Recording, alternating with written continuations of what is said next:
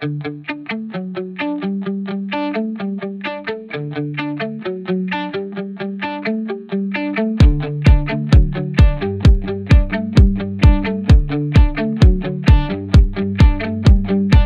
and welcome to another episode of the Project Purple podcast. I'm Dino Varelli, CEO and founder of Project Purple, and today we're sitting down with Kevin and Jody Chenard in the Project Purple studio in Seymour, Connecticut. Thank you, Kevin and Jody, for coming all the way down from northern Connecticut, like almost on the map. Where do you, you guys are almost on the Mass border, Almost. Almost. We're we're in Ellington. Connecticut. Ellington, which is up by UConn, Yes. Yep. Yep. right near UConn. Are you, are you guys UConn fans? Yes.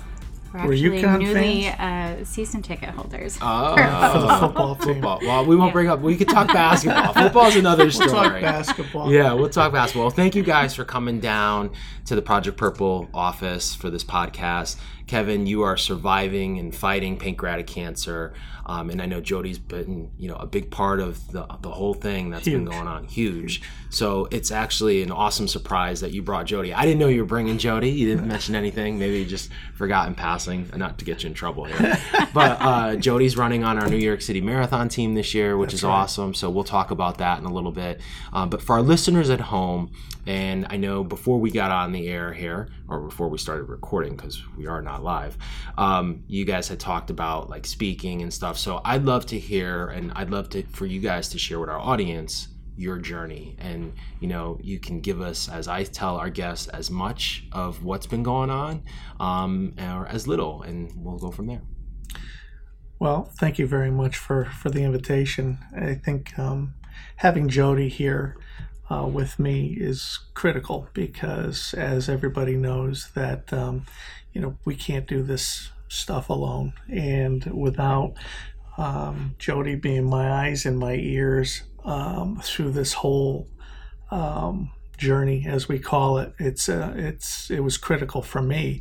I think sometimes as a um, newly diagnosed, you get this glassed over, glossed over feeling that uh, you don't even know what's hitting you. And uh, with uh, with every uh, consultation with uh, oncologists and, and doctors and everyone else that we've dealt with, if I don't have Jody by my side, I'm I'm probably not as informed as uh, as I am today. Um, she's able to just take it all in and and bypass the emotional part initially, um, and just uh, and keep me informed. Um, because I can honestly tell you, there were times I just didn't even know what was happening to me. You know, as we started this thing. He was diagnosed back in uh, April of 2015. No, excuse me, 16. 16, Sorry, yeah. It feels like it's been that long. Um, and uh, really, his um, he he hardly had any symptoms. Um, it was he started uh, he was diagnosed in 2015 with um, early onset diabetes and uh, his um, father had diabetes so it was in his um, family history. So while it was surprising no one thought much of it um, and then fast forward about six months, um, they had changed some of his insulin, and he was experiencing some um, pain um, underneath his chest. I Yeah, some abdominal pain and some severe back pain. back pain, and you know he was he was saying, um, uh, "Oh, it must be my insulin. Like it's weird that my you know back." And I'm like, that doesn't really make any sense. And um, we were at a family party and um, or friends of ours and um, a friend who is a um, diabetic nurse educator said to him you know that just doesn't really sound right. You should go and talk to your doctor. Um, and so he had i had him call um, that monday and uh, his doctor thankfully said um, you know he can uh, he can't get him scans and stuff. Why don't you just go to uh, it was a, uh walk-in place in Marlborough um, which is out in the middle of nowhere. And uh, it was snowing. It was in april it was that april when it was uh, we had Yeah, like a freak snowing. snowstorm. Snowstorm, yeah. and um, so he went out there and he had a scan or a, yeah ct scan. And um, it showed a large uh, tumor in his um, pancreas and uh, lesions on his liver, and also something they couldn't really identify in his hip. So he was immediately um, uh, admitted into the hospital. And then we had had we were told that it was just a fatty mass and that you know he was fine and um, so we were like yay you know You can't even imagine that relief. Although you know they were doing more tests um, at this hospital, and it came back. They came back and said that it was a fatty mass, and so now I've never even seen the inside of a hospital, in all honesty, in my whole life. And uh, this is the first time I've ever been admitted into a hospital. So we're relieved because, okay, it's a fatty mass. And I remember telling those around me. So, as a precaution, we um, went to another hospital and um, actually had it um, biopsied had it biopsied. and just the the day of the biopsy they said we were going to have to wait you know two days and the day of the surgeon came out and said i am 99.9% sure this is pancreatic cancer and really bad um, and so we were just shocked and um, kind of regrouping and um, that time is a little bit of a blur but we went to um, a hospital in connecticut and um, met with oncology it was not a good experience um, and that was how uh, through um, the uh, president of his company had uh, recommended for us to go to Dana Farber. Um, and so we went there. We were very happy with um, all of the care that we've received there. And the reason um, um, the president of my company um, had recommended Dana Farber, his wife um, had passed of, uh, of breast cancer, and the care that she had gotten there um, for a number of years, he said was instrumental, and he was he was adamant with me. Um, actually said to me, "Stop being stubborn. Listen to me for a change, and and do what I ask you to do." And it turned out to be just the uh, the smartest move we've ever made because from from the onset of walking into a facility like that. Um, literally from when you park your car to walking into the lobby to everything. I mean, we were in nowhere's land, and and uh, and every individual that we encountered, um, specifically, you know, greeted us and wanted to make sure that we were in the right area. Let me direct you to the and so from beginning to end.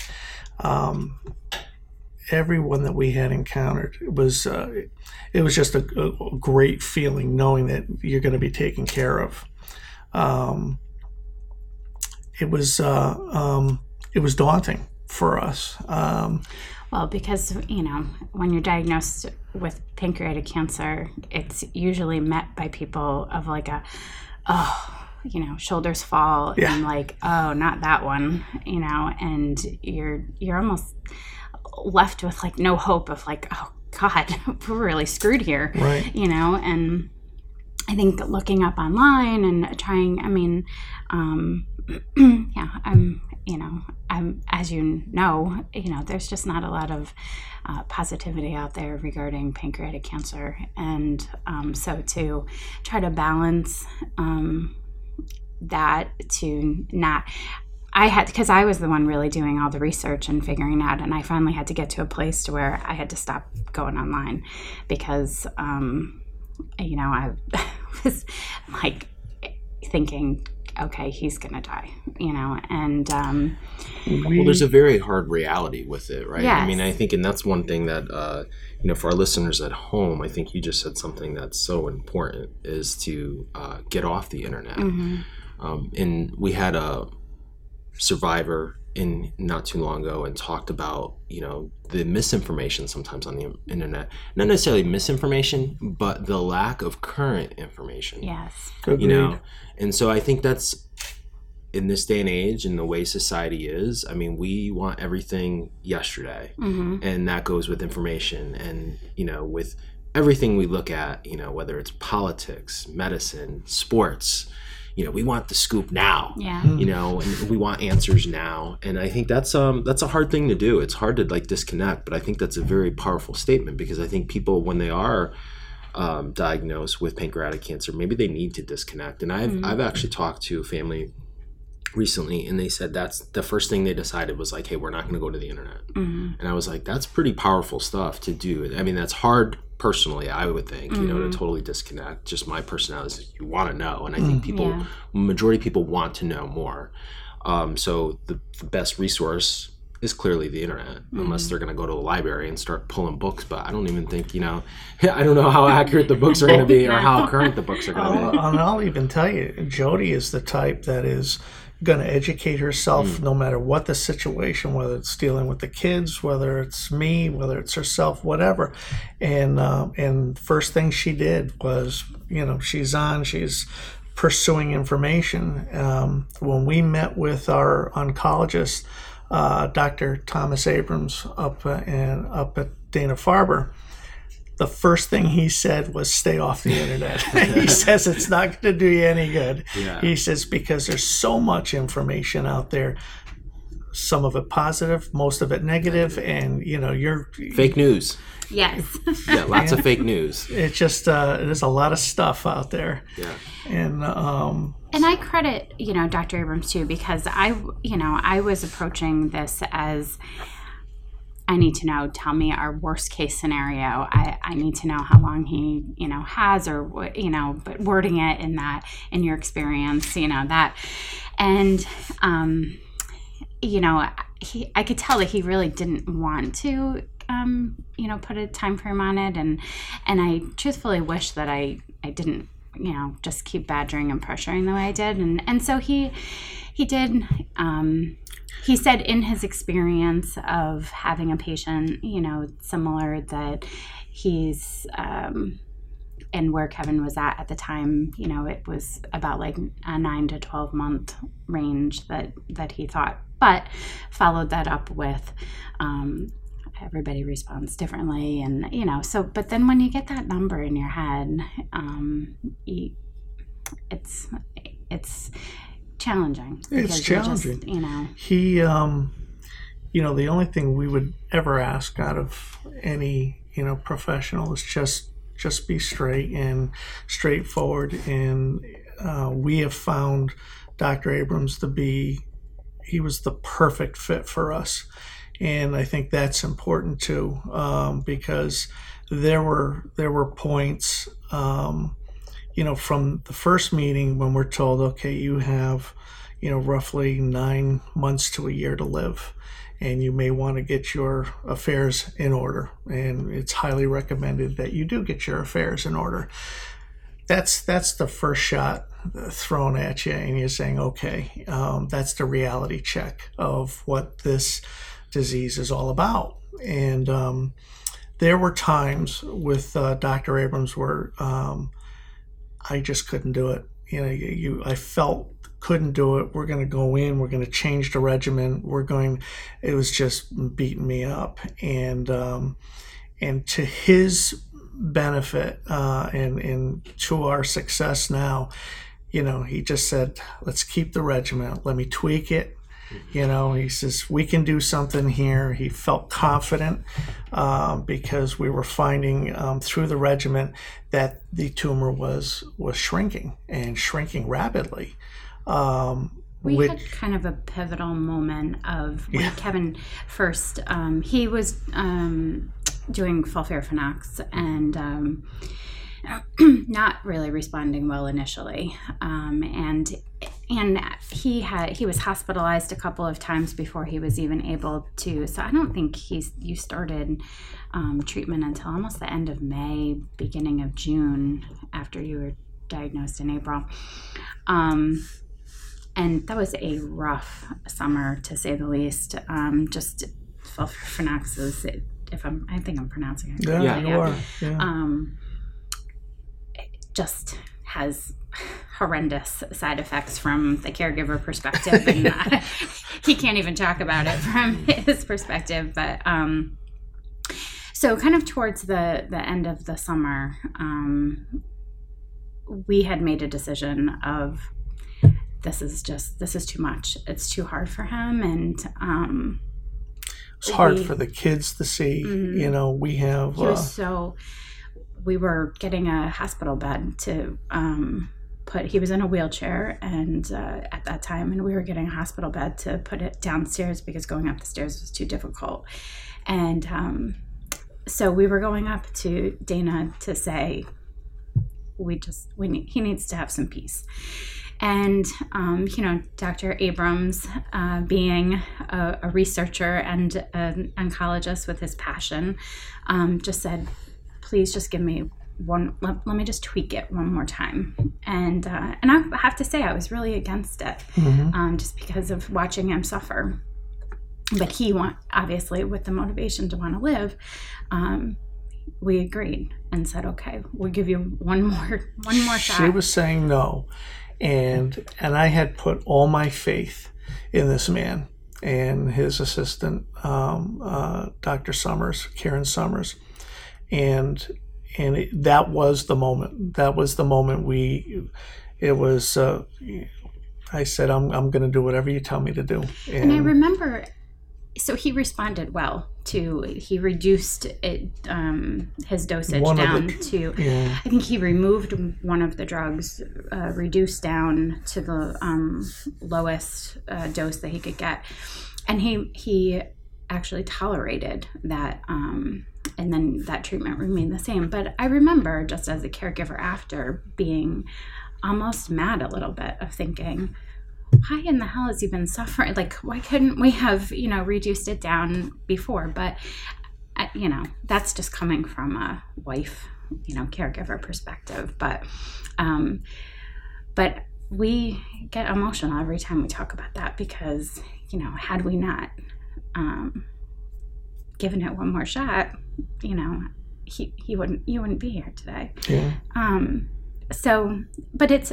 I think, through our journey, the struggle between the quality of life and the quantity of life, I think, is just the biggest question of where do you strike that balance to, um, you know, because I would say to him, like, he's so sick taking chemo that he couldn't even lift his head off the pillow, of like, you this is how you want to live? You know yes you have a heartbeat and you're living you know but you're not living um, so to and that that is that has a different answer for everybody. That's not just you know i mean what is living for one person may not be the same for someone else. So i think in our journey with our kids trying to find you know the balance between quality of life and the quantity yeah, and and Can I just jump in for a second though? So it's it's fascinating to hear the story, and I didn't know the full story, and I read what you sent to me. And I think for our listeners at home, there's a big lesson to be learned here because I think you, I've been taking notes here as you guys have been talking, and, and the first thing is the high volume center. And you guys realized early on, like, hey, this is serious, you know, from the research that you've done. And not to be uh, disrespectful to anyone, you know, this is a serious. So if you go to the internet, you're going to find out really quick how serious it is. Mhm, And we always advocate you got to go to a high volume center. mhm. Um, and there are plenty of organizations, um, if someone lives in a very rural area, that will help you get to one of those centers. Mhm. Um, us, you know, we, we do a lot of that. And there's a bunch of other groups that have resources to get people appointments, to get them transportation. Mhm. Um, so that's the first key, and the first thing that just like stuck out. In, my biggest note here was like, "Hey, high volume center." And then something that you said, Kevin, was with Dr. Abrams that you were all in, is what I'll say, and you believed in that, and Jody as well. And I think that's important for families that are listening to realize that. And you know, there's a lot of jerky doctors out there Mhm. and no one should deal with a jerky doctor. And doctors, if you're listening, if you're a jerk, guess what? We're telling patients to go elsewhere because you shouldn't. You shouldn't have to do that. And patients have to be 100% in or bought in or believe in what their doctor is doing. And, and really, that's really critical because, like you said, Jody, you were saying, like, hey, enough is enough. Mhm. But Kevin, you're like, hey, I have 100% faith in what this guy's doing. I'm all in. I'm all in regardless of the outcome, regardless of the situation. And hearing you guys tell this story from two different parallels is interesting. And being 100% all in is the reason why that happened. Yeah. You know, hindsight for me, looking from the outside, you know, maybe there were some other factors. There could have been, you know, a moment in time with the kids or at home, you know, um, the ordering of the bed, you know, having him in the bed, Mhm. you know, downstairs. But for our listeners at home, that's so critical. You know, I, and- We had we had moments. We had doctors that said that they preferred to look uh, through rose-colored glasses when dealing with a patient, and that's not the right fit for us. We're information people. We're communicators, yeah. and um, when we met um, Dr. Abrams, um, it, it was critical. I mean, he he was the right fit because he's going to give it to me straight, and that's all I could ever ask for.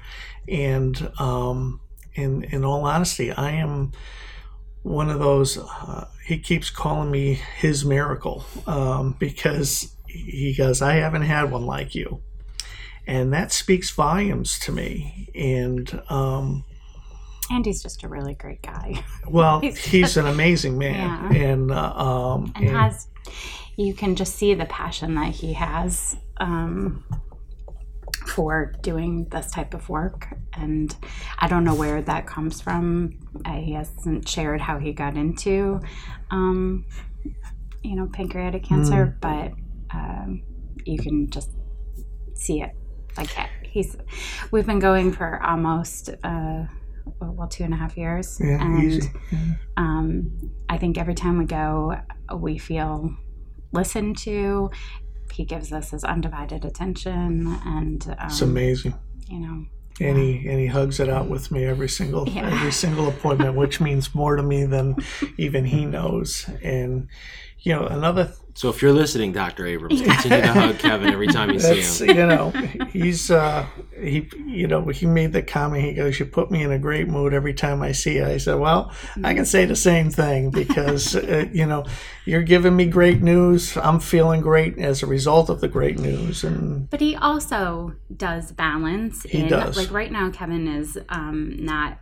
Uh, taking any, he's on a break of any chemo. Um, he had done after FOLFIRINOX, um, he had his um, uh, genetic testing, Yeah. and um, And that was one question that I had here. So genetic testing, did Yep. they find anything in genetics? yes. yes So he has the um, uh, BRCA2 um, BRCA2. mutation. m- Mutation. Um, So let me stop there for a 2nd mhm, because I want to rewind something here quickly. sure mhm. You had diabetes in 15. yep Yeah. Family history? just my father Any cancer family history? Now that I know that you have the BRCA mutation? His mother um, passed of uh, breast cancer, but the um, They never did genetic testing. she passed before, Before, yeah. yeah. and um, but given uh, the genetics counselor that we work with she believes that uh, kevin she doesn't think that the breast cancer because of when his mother was diagnosed later in life that it just didn't show the same signs of what it would have if she had that mutation. So um, he really we're not sure you know who Well, I just bring it up because there's a big, you you know, well, first of all, the diabetes is is a big issue, Huge. right? Like now we've known Yes. um, that that does for a small population, which you fit into, Mhm. and then the other factor is the BRCA. So it's fascinating to hear now the genetic testing was done post after the flurfluranox or before um after, After, post okay. So that's kind of interesting because we do know, and I wonder if that's the cocktail that they switched to because now we do know that with BRCA positive, that if you add like the platinum based Mhm. drug line yep with certain cocktail, that patients are actually doing very well yes for pancreatic cancer. So I wonder if that was the tweak along the way. yeah he, pretty pretty crazy stuff isn't Yeah, it it's I fascinating. yeah it really is I don't know why he didn't do. If I had to guess why he didn't do the genetic testing right away, is because um, I you know, I think Our Just- outlook wasn't very Yeah. positive. well, I, I will tell. I- In his defense, who knows, right? Right. But I will tell you this from the clinical standpoint now, and I was just at ASCO GI in January, which so we're in 2018, right? And so this was back in 16 when you were originally Right. diagnosed, right? So now the standard is do genetic testing. yes, So, you know, and, and MSK had done a big study, um, which started back a, a couple years back, but they didn't release their findings because clearly when you do a study, you don't go out until you have all the data, right? So they just released the data at ASCO GI in January, but there were some groups that were aware of what was going on, you know, I think the year prior, possibly, um, within the scientific community. And that's where I go back to like, high volume center here, right? Like there's a common denominator. Like if you're not at Dana or if you're still at that regional hospital, and mm-hmm. there's nothing wrong with regional hospitals here, folks. Like I'm not saying like avoid regional hospitals, Right. but when you have a serious condition like mm-hmm. pancreatic cancer, you want to go to a high volume center. You want to go to a center of excellence mm-hmm. because of This- the things we're just talking right. about. This is what they do. This is this is their every day. Every day. we, They we eat, walk sleep. in and and I tell people every day if you want to get a feel for you know um, everyday life and and struggle and fight, you go sit in the lobby of Dana Farber for for an hour. hour. Yeah. You know, perspective on you'll get life. perspective on life real quick and and um, and even um, my uh, uh, our president uh, Paul Vella he was saying to me in the beginning of this whole thing he says you need to stay positive and you need to stay um, you know everything's you need to be you know just no negativity. And i didn't really understand what it meant. And i'm like yeah yeah yeah i'm positive. No you know you're not understanding but you'll know when you know when it hits you. And and you when you look at your kids you look at your wife and and you see their struggle you know i can only fight harder you know. And i hate using that term fight but it, it is you know you, you put yourself in the position i want to see my kids graduate from college. You know i want to see them succeed in life. I want my wife to be successful and i, I want to that's where i derive my greatest pleasures of, is out of their successes and out of their um, their triumphs. And and um, and that was that was that that thing that got me over the hump you know those were the those were the thoughts every day while you're you know, fighting this vicious disease and you can't get your head up off the pillow or you can't walk straight or you can't you know you need a wheelchair to get around and um, it was always be positive and always give those that I encounter the best that I can give them. That's that's how I try to live these days. It's given me um, it's almost a second lease on life and and and um, and every day my mantra is to give those that, that I surround myself with the very best that I can give them.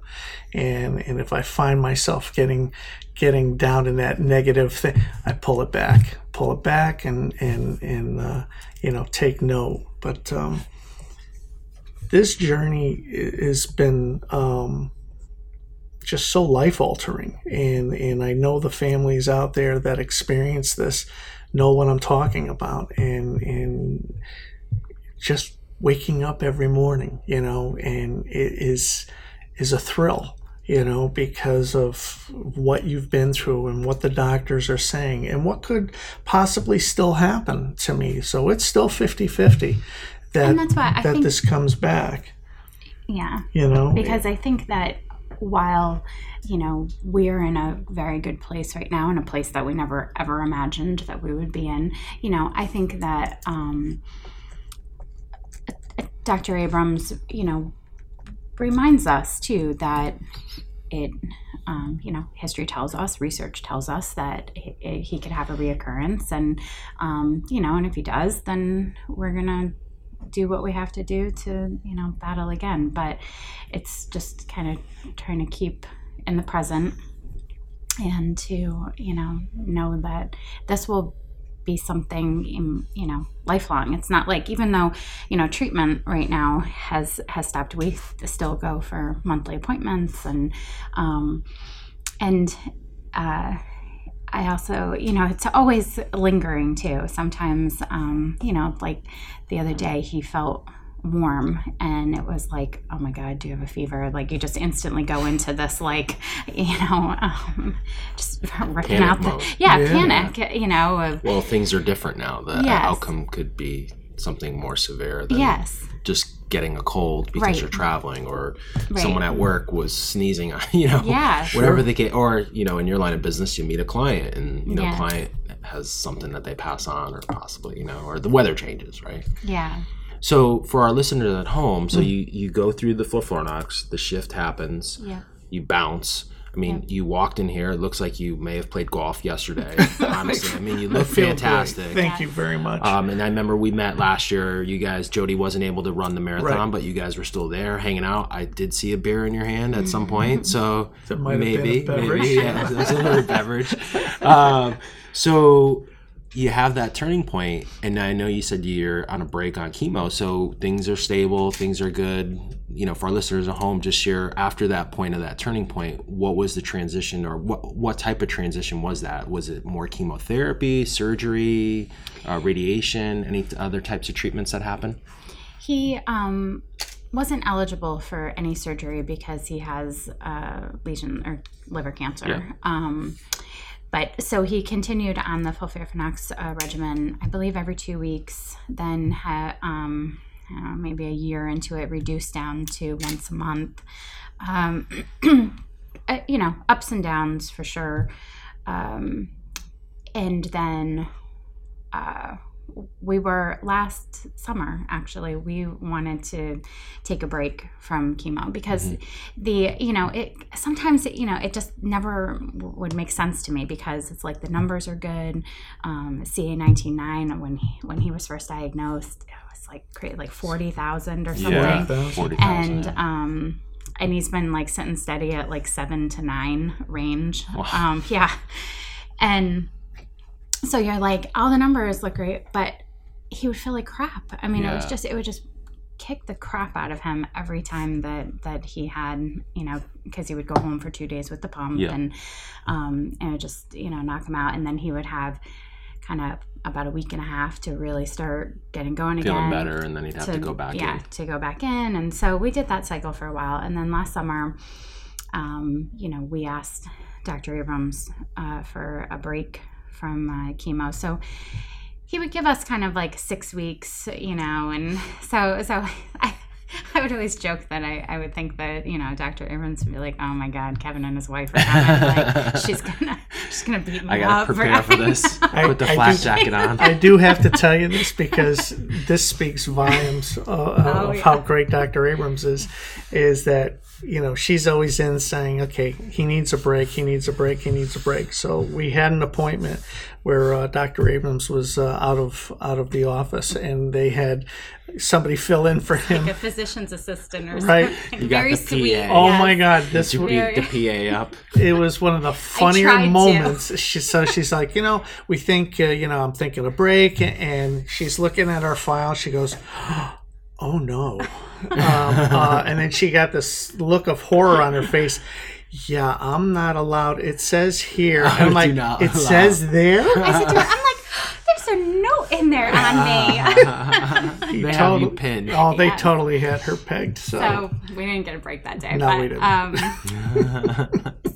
so with the, you know, and Dr. Evans would say, like, I'm, I give you a break, it's coming back. And so you're like, all right, how do you argue with that? Because you don't want it to come back.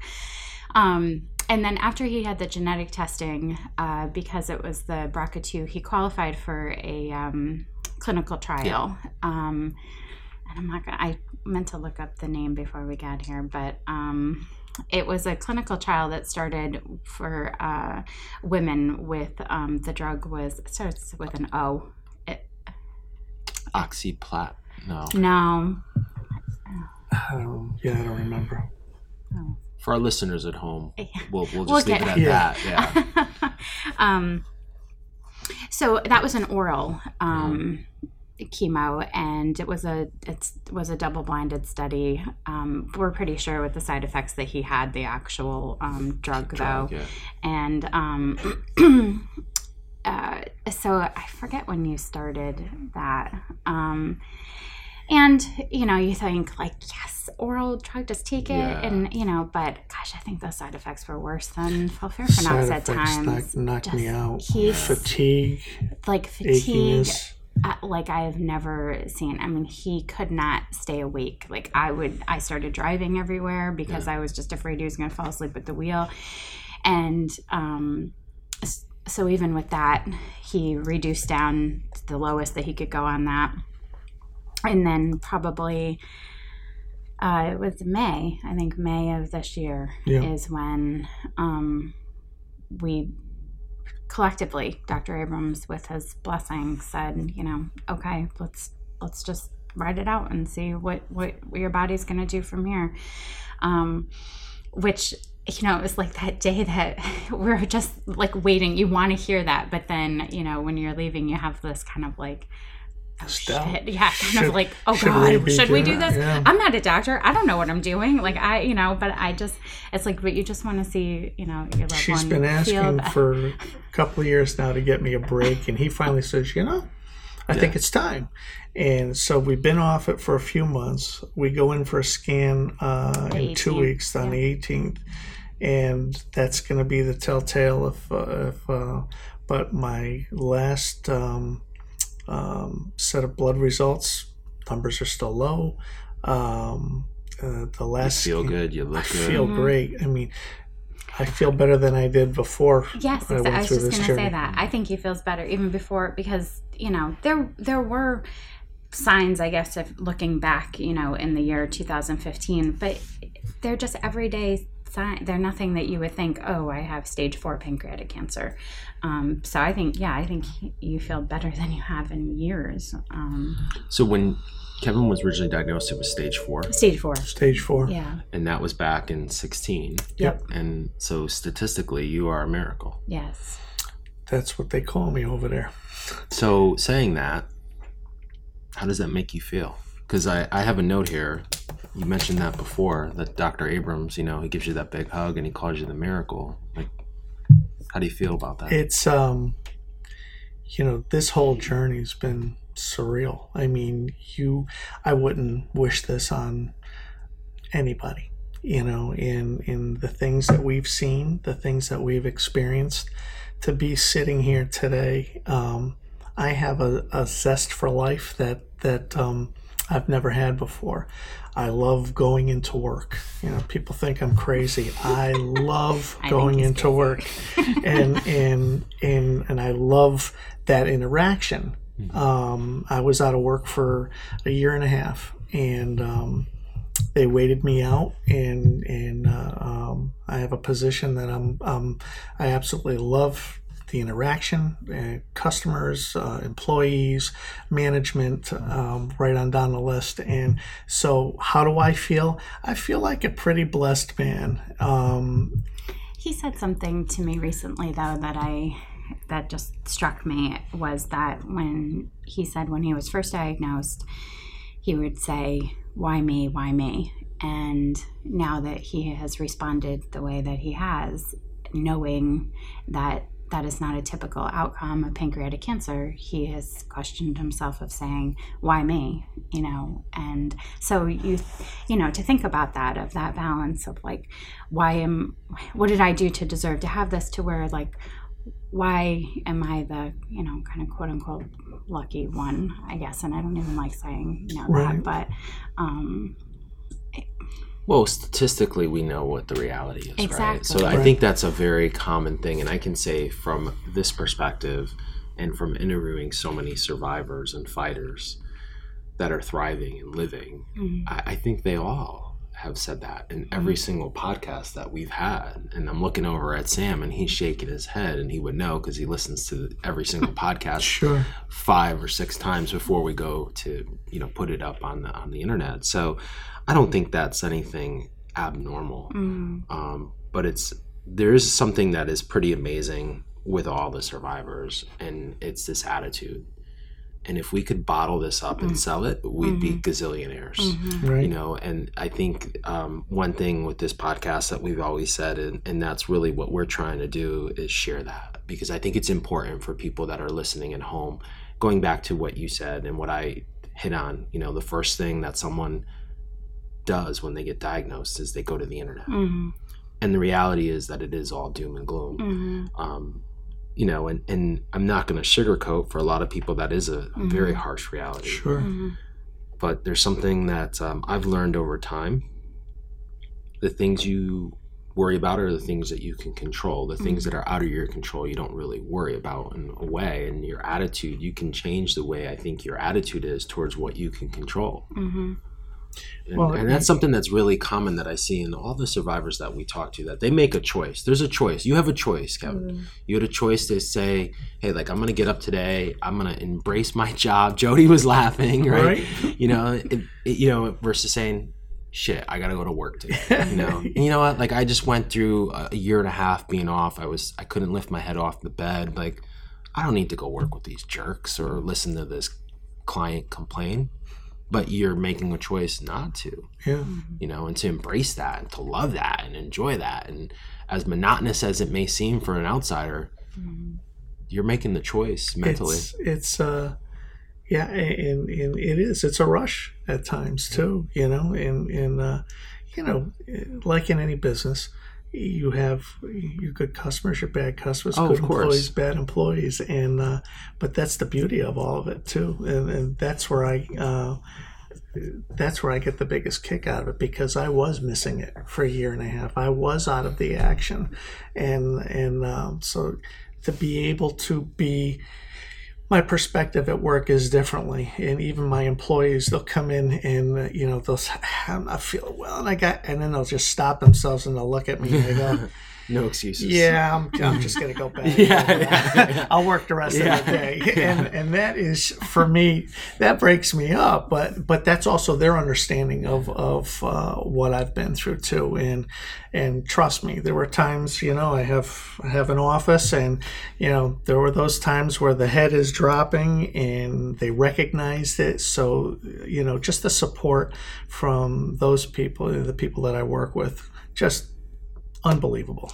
Absolutely and unbelievable. we are just truly truly blessed with um, just awesome friends and Support. support yeah and we really are. we could not have gotten through anything without them for sure. And- and and and our kids like our our kids were um, going into their or they were in their freshman year of college and um, you know to be one to have to give them this news long distance um, was was heartbreaking heartbreaking um, we won't forget that.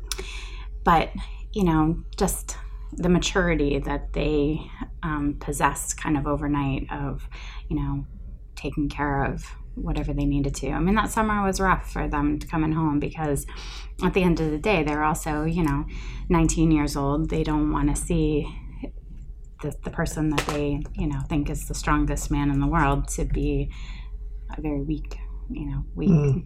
sick so I have a question for, for both of you. and Sure. I- Ask, we'll ask Jody first, and then we'll go to Kevin. What advice for our listeners at home, and maybe someone that just was diagnosed, and maybe there's a wife listening to this podcast and her husband was just diagnosed. What advice would you give her? What's the one, and I'll rephrase that. What's the the best bit of advice that you can give them, given what you just explained and what your experience and what you guys went through? And I'm going to ask Kevin the same That's a question. great And I know it's going to be different for each one because this is something that we talk about a lot. Is Sure. like you have the person fighting, mhm. but then you have the caregiver. And pancreatic cancer affects both, but in so vastly different ways. That's why she's here because I I don't do this without her, No. and and I'm not here today without you and without her.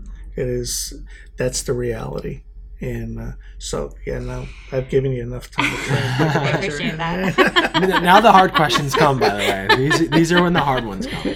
Um, honestly, uh, the very first thing that popped into my mind, and I, I struggled with it, but it was advice that was given to me by um, a wife, um, is to carve out time for myself to, because I'm no good, you know, without kind of regrouping. And um, I did, I, uh, personally, I um, found a therapist that I go to weekly because it was just a space, a safe space for me, um, you know, to talk about, um, you know, my worst fears that I couldn't really talk to Kevin about because talking about my worst fears while he's experiencing, I didn't want to put that um, emotion on him. So I really tried to um, you know, just take whether it be five minutes or you know five hours, whatever it was to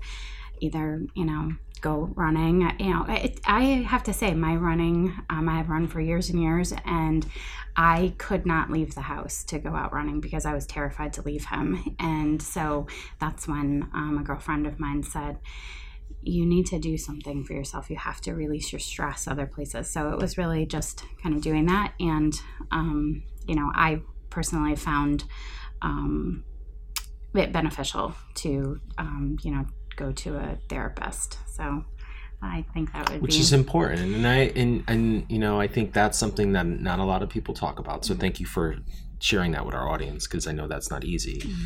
but you have to be healthy enough to take care of someone who's sick. And then there's this saying like caring for chronically ill people, you tend to become chronically ill. Mm-hmm. yeah. And you are no good, like you said, to Mm-hmm. care for your loved one if you are sick yourself. So if that means mental, if you have to go talk to your rabbi, you have to go talk to your priest, you have to go Mm-hmm. talk to your therapist. Um, if it's physical, figuring out a way to stay physically healthy because Mm-hmm. you get run down. And I saw that personally with my mom. Like my mom, like she like totally forgot about herself, Mm-hmm. and there came a breaking point, and you know you have to address that, and that's super important. But Mm-hmm. I think people tend to forget about themselves very easily, and it happened. You know, parents with kids, Mm-hmm. you know, that Yeah. get sick, and Yes. you know, it's, it happens to everyone who's caring for a chronically ill person, not just pancreatic cancer. So thank you for sharing that, though, because that is that is the mental aspect. I'm glad you brought that up, and uh, there's, um, you know, that's really. I hope our listeners take that to heart because physically strength, physical strength, mental strength is as important as being physically strong. Yeah. Um, if and you know, and I've seen it where people are mentally strong, and that carries them so much further than being able to lift someone or you know pick Yes. someone up because physical strength. You know, if someone's the, the mind is an amazing thing, you Right. know, and can do amazing things. And if you are mentally strong and mentally clear, that's so much more important, to, in my opinion, than someone who can lift someone up or you know be there physically or be up, you know, twenty hours a day. you Yeah. know.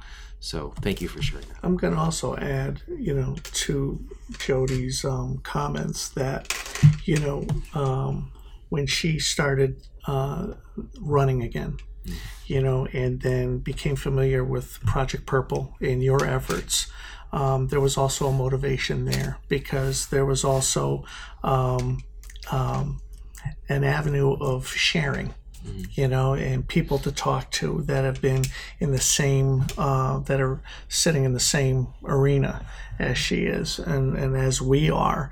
Um, so I thank you for that because, uh, you know, making the trip into New York, even though she could not run last year, was, um, and our kids were there. And it was um, something that they will never forget, and just the conversations that we were having with you and some of the folks there, and just the, the camaraderie of of uh, that you're not in this alone is huge. So, um, from our family standpoint, we thank you for for that avenue.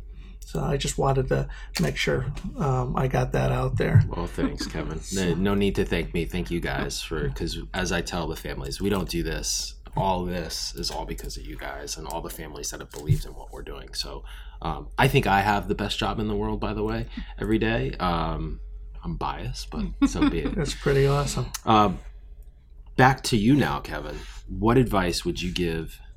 What's the what, let me rephrase that. What's the best advice you would give to someone who is recently diagnosed and sitting in your shoes back when you were sitting in 2016? You know, my whole thought process, I went through a, a series of emotions that um, that you're gonna go through, as you know, and um, and it's such a roller coaster that uh, you know I too had to seek help and talk to a professional.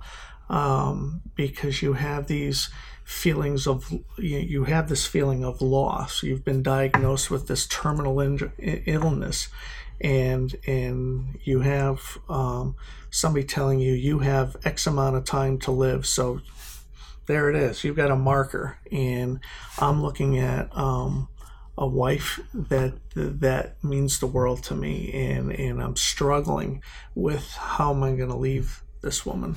I have two kids, um, Derek and Erica, that that that I relish in their activities and and their successes, and I just need to be here for their graduation. So there were there were things you, you find yourself looking ahead, and then you have to pull yourself back and say, I may not be here for that, and how do I how do I address that?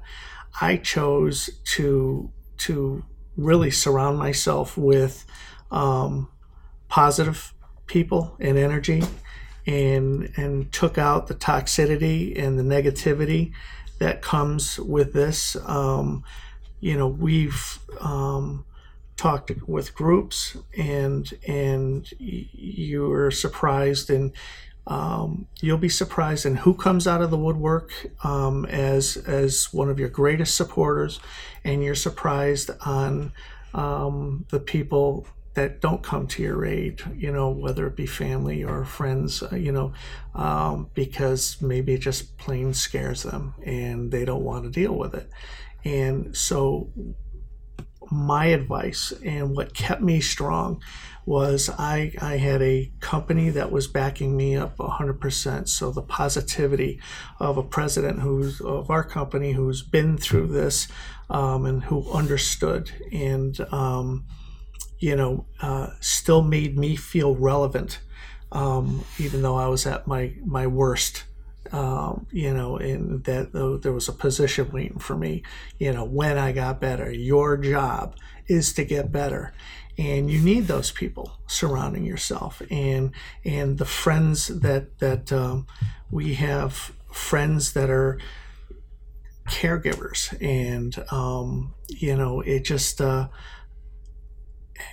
I think my fight was for all of them. You know how can I let you know I'm not going to let anybody down and I'm gonna I'm gonna do the very best I can every single day and just try to be the best person I can be every day. And I don't know if that properly answers. No, you but hit that. I didn't do it alone. I did it with the help of an awful lot of people. And and um, you know, it starts with you, your immediate surroundings, and then you you are you're amazing the people that do reach out and that are there for you every day. That's great stuff. And an important lesson, I think, for people listening is I just wrote this down is, you know, positivity, take out the negative in your life, but you don't do it alone. No one does this alone. Mm-mm. And I've always said like you can't no one no one can fight this thing alone. Mm. You need a tribe, you need family, friends, strangers, whatever it may be. Um, but you have to have that support system, and that's super important. And everyone's support system is different, right? Sure. In, in terms of what that may be you mentioned the New York Marathon, so now we're going to shift gears because there's it. something coming up. Yeah. And last year, unfortunately, due to injury, um, but Jody's coming back this year. She's yeah. training hard. So, question first for Jody: What is that going to? You know, I I know it's hard. I'm putting you on the spot here. what does it mean to you to be able to? You know, we still got some time, so we're we're fast forwarding. Yes. What's it going to be like when you cross that finish line? Mm. Well, I should back up and and um, and tell you this piece of it is that I um, I've run for as long as I can remember, and when I was training for my first marathon, when Kevin um, was diagnosed, he, it, the marathon was going to be in Maine in May, and um, it became very obvious that we weren't going to be able to travel, mm-hmm. and so I was very disappointed, and um, so I with the support of our friends and everything and kind of makeshift uh, i did a i changed it into um, kevin's run for hope faith and love. Uh, so i ran 26 miles on a trail and i don't remember any of it but um, but i did do it. And so and I, I wanted to take that you know of like running for a purpose. And that's when i so i started doing research and came across project purple and um, just was thrilled to find your organization. Um, and so I trained last year. I tore my uh, hip flexor right before. So, but it has been something and that I have. Um, every time I lace up my sneakers, you know, I dedicate my run to Kevin and uh, everyone that, um, you know, battles this. And for me, um, I don't even know if I can put into words what it'll mean crossing the finish line. One, I will be happy to have checked the box and maybe do some Project Purple 5Ks. um, but it it has significant meaning. Um, you know, uh, just raising money for such an important cause and you know running for kevin's you know not a runner. He's never been a runner but he um he is the best water and goo delivery guy there ever was. Always there. and he is my number one fan by by large. And um so I know I really didn't answer the question, but um, No, you Well- did. there will be lots of tears, I'm sure, and I cannot wait to have a beer in my hand after crossing the At finish Project line. Purple, yes, at so- Project Yeah. Purple. That's right. Um, what you need to know this is a driven woman and she is uh, you know and this has been um, talk for a, a couple of years now and uh, when she ran the kevin's run i was in the hospital so we had tons of friends that were facetiming me through ipads and like here she is get it. And it was it was just a very very cool event. And uh, but this event this is uh, we got a special place on the wall waiting to put that medal and and uh, when I said that I was doing it again, Kevin's, you know, has said so many times, you know, honey, I know you love me. You don't have to run this, you know. And but it's just turned into just a mission for me. And um, so I said to him, I'm like, look, you can either support the training on this, or I, every year I'm just going to keep trying to do this. So he's like, okay, we'll I'm just in. get it. We'll knock I'm it in. out. I'm we'll in. knock it out. So. So that is what we're gonna do. that's We're gonna uh, knock it out and raise money. we have friends that are going to be uh, coming in for the uh, for the weekend to, to join us and join us in the um, And I'm happy to say. I'm so far Training's going well. training's going so well. We got we got like uh, I think like less than two months. I think it's like forty something days. So Yes. Well, uh, we can't wait. And I am biased. I think um, you know New York as a whole, the marathon is just something really special. Yeah. And I've always said when you run for a reason, and your reason for Kevin, and to have him there, and uh, you know it's it's it's special. So I think it's going to be pretty magical, um, to say the least, uh, on Yes. that weekend. So uh, we're looking forward to it. So I've got another tough question for you guys, and this is going to take a little bit of thought here, and this will be my last tough question. I promise. we'll go ladies first again, Kevin. Gets me off the hook. What's the greatest gift you have received or bought that has cost you the least? Oh boy. wow. Can you repeat that again? The greatest gift you have received or bought, but has cost you the least. I I'm you know maybe I'll go first. Okay. you know, for me, um,